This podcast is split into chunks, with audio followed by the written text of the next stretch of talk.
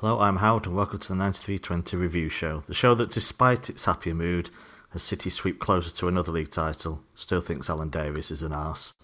Uh, we're looking back at an epic day of Barclays action, one that surely decided the winner of the 2022-23 Premier League. To clarify, it's probably City. Uh, discuss whether the league is won, why I've got a banging headache, won't we going to see Phil Wang next Sunday evening as planned, the T word, and no, I'm not talking about Alan Davies again, Ilkay Gundogan, and much more. I'm delighted to be joined by two serial winners. It's Ahsan and Lloyd. Uh, good afternoon, Ahsan. How are you? Afternoon, Howard. I'm I'm from a football perspective. I am in a mood that can only be described as uh, celebratory. Ooh, nice. Lloyd, yes. what about you? Big word that. I'm I'm just buzzing yesterday was it just took me by surprise how just class it was. I was what I just didn't see it coming. I thought I thought Brighton might get a point. Hey, I even thought we might drop points. Um, so bloody hell, I was basking in the sun, in the garden. Oh, it was unreal. Yeah, it's not a bad day, really, was it? So, I mean, I've been calling these Brighton results for weeks now. Get, been getting it spot on every time, so I, uh, I willed it in. You got put my money on Arsenal. Right, yeah, put my put my money on Arsenal Sunday afternoon. Brought it home, so yeah, you can thank me later. uh, how was your Sunday then, Ahsan, and weekend as a whole? Yeah, really good. I mean, I'm going to be honest. Um, I'd like a little bit of residual nerves about Everton, um, but not to the extent that a lot of other people seemed to have them. I didn't feel yeah, I mean, I, somebody pointed out that I predicted uh, one-one on the Friday show as as the as the result, but I I pointed out that that was a little bit of a double bluff to be honest, because you'd both predicted wins. So yeah. I thought I'd keep it interesting. But no, in in the main, I, I felt relatively comfortable. Um, that we'd get past Everton, and particularly when I saw the team, I kind of went, "Yeah, all right, these are going to beat them." Mm. And uh, and then, unlike unlike many, many, many, many, many, many, many, many, many people, um, I had a feeling that Brighton would do something against Arsenal. I think there's been a weird. Um, oh, can we talk about Arsenal for a minute? Uh, well, we'll get yeah, to it at some point anyway. So okay, I think they're well, going to pop up quite a lot. Yeah, so. I think so. I think I think there's been a little bit of a weird uh, narrative around Arsenal in the last few weeks. I think, in particular, um, after the Newcastle game, I think there was this real clamour to make that performance and that result uh, something very different from the way that I saw it. The kind of the general narrative after the game was just how amazing Arsenal were and how they kind of showed like a grown up mentality and that they're warriors and just there was a lot of kind of there was a lot of fighting talk that to me felt like people were just just it didn't fit what I saw play out in the game. What I saw play out in the game was Arsenal get pretty lucky and have better um, players in the penalty area. I, f- I felt that Newcastle created enough to get something, if not win that game. And I also felt a little bit that, uh, as I felt for a lot of the last two months, that Arsenal's flaws are pretty apparent. Like they, if you watch Arsenal enough, you know where their problems lie. Their problems lie in something that City used to have a lot, which is that you just leave the back door wide open when you go attacking and chasing games. Um, and so I kind of looked at Arsenal Brighton as particularly coming off the back of that Brighton result against Everton. I kind of felt like Brighton are not turning up here to get done again and this will be two grown-up teams that will will try and win the game. And I think that because of the pressure that'll be on Arsenal, I think that if Brighton manage to get their noses in front, they'll collapse. Um, and that's what I saw happen with my own eyes. I didn't think Arsenal were that good before. I thought I thought Brighton were the better team over the ninety minutes. Arsenal showed why they're not ready to win a Premier League title. They showed that they're short of what you need to win a title, not just in terms of quality or experience or legs, actually in terms of mentality. Um, and the last thing is like I'm a bit bored with this whole thing of like Arsenal ran out of legs. It's like no, they didn't. They they they got the youngest team in the league. They not tired. They got knocked out of all the cup competitions. Playing one game a week for ages. Why are they tired? They got nothing to be tired for.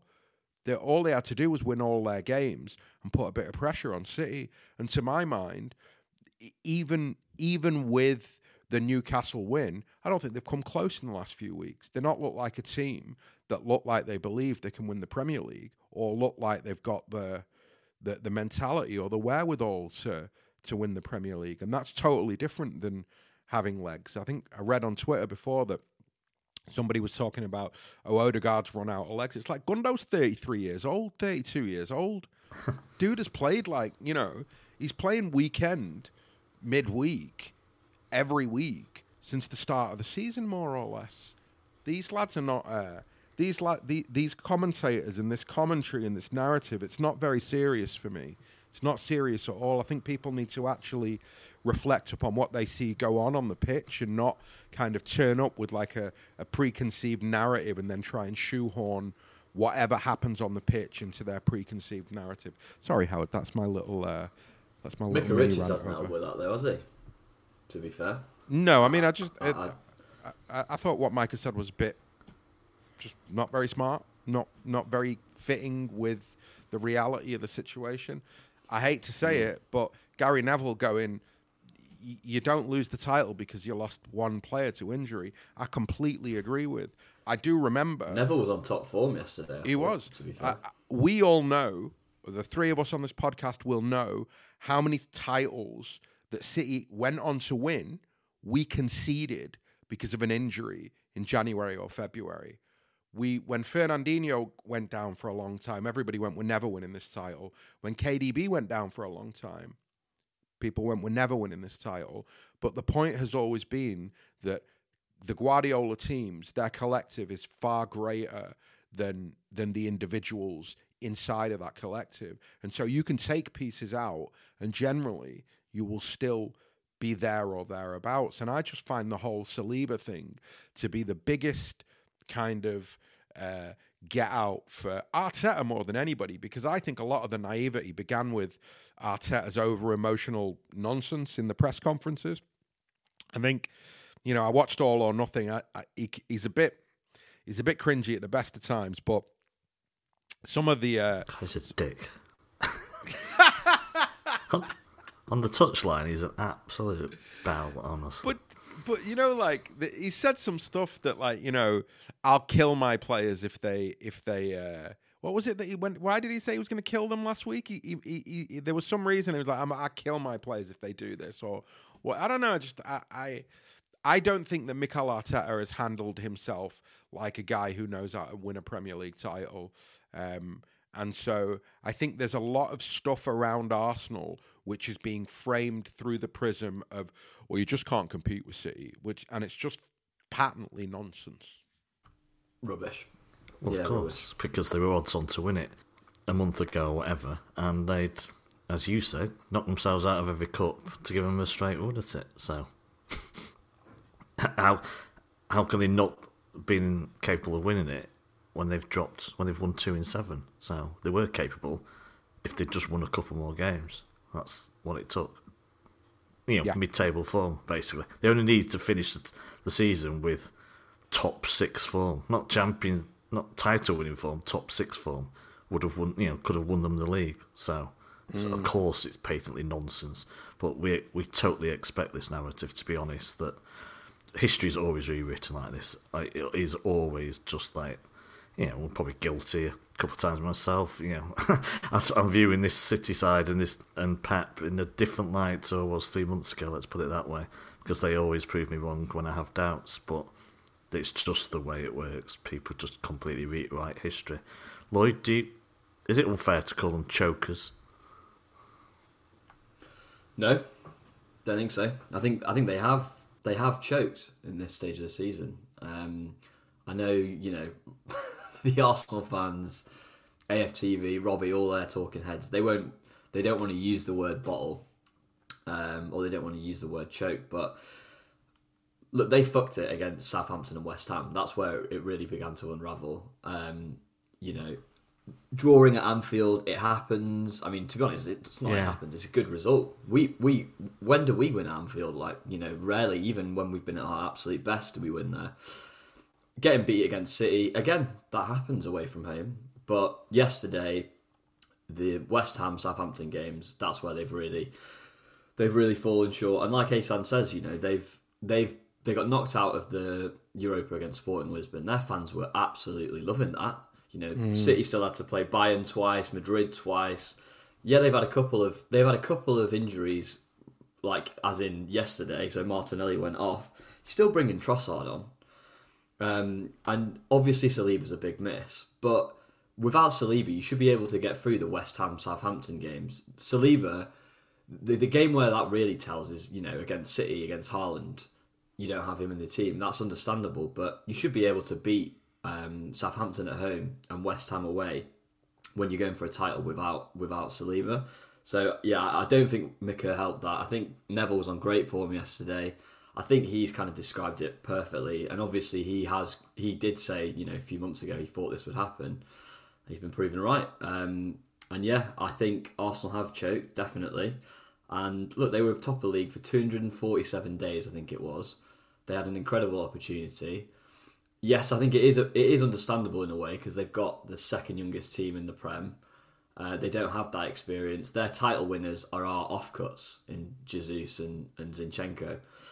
Um, but they've, they've come up short, uh, and I'm absolutely loving it. Yesterday was a fucking all timer. It was an amazing day. I think you know, I, I kind of, I, I, I, I've become a little bit, I've become a little bit uh, irritated by some of the talk because even the Saliba stuff, I'm like, the lad they brought in, the the the Polish guy Kiwior, right? He's not some.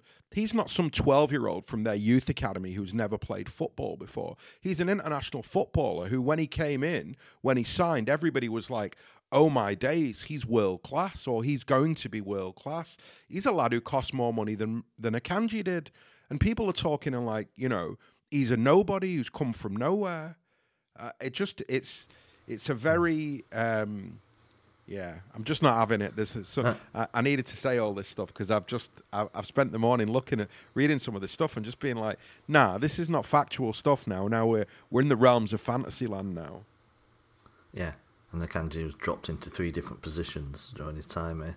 Also, I'd like to point out they spent 50 million on a centre back, and because their recruitment is so shit and the lad's not good enough, he's playing at right back where he got absolutely rinsed by Mitoma and is the main reason why they lost the game yesterday. So, uh, you know, maybe look inwards, lads. Can I just have a, a minute to say though, how good were Brighton? I, I thought they were unbelievable. Mitoma, oh my god, he had Ben White's pants round his ankles all game. It was it was a, amazing to watch. I thought Brighton was so good, and Steele, the goalie, the guy's got, as they said, I think he's got ten Premier League appearances. He was at Middlesbrough. One of my colleagues said he was one of the worst goalies they've ever had. Nah. He's the Sunderland goalie in Sund- in the Sunderland till hear me out. He's the Sunderland goalie in the Sunderland till I die season Nah. on Netflix. He's got a, a mental like career path, and he was making Ederson yesterday look like David De Gea with some of the passing. It was honestly, I just thought Brighton was so so good. And of, look, the, the the Arsenal chat is totally valid, but I thought for them to go away and play like that and to put them under pressure and just one on one win so many duels. I know there are a few fouls, but I just I couldn't be more impressed by De Zerbi's Brighton. I think they're absolutely brilliant. Third, I I think for But me, the two the two ex Brighton players on the pitch not so good. So Yeah, exactly. I think I, I'd said I tweeted yesterday that you know maybe they've been the third best team in in the league, and actually I think even that does them a serv- disservice. I think they have been the second best team in the league over the entirety of the season, particularly considering they lost their manager and had to replace him with somebody else. I just think they've been, I think they've been phenomenal, and I think people forget that you know Cucurella got sold, Ben White got sold. You know they've sold lads, they've sold big players, and and they they Bissouma. they keep- Trossard. Exactly. Trossard, boom. Trossard went in January. Trossard was their star player under Graham Potter, I, think yeah, I think De Zerbi's Deserby has done a great job. I, I have a question for the two of you then. Um, so I, I've seen this. I've seen a lot of chat around the idea that you shouldn't sign players from Brighton because they're system players and that they just won't be as good if they sign for your club. So the question I've got is, who do you think in that team could play for City? Thanks for listening to the first 15 minutes of the show. To listen to the full podcast and all our contents, including reviews, previews, analysis, quizzes, and much more, go to 9320.com to sign up now, or simply click the link in the description. So, what are you waiting for? Go to 9320.com now for the best, most passionate, impartial coverage of Manchester City and beyond.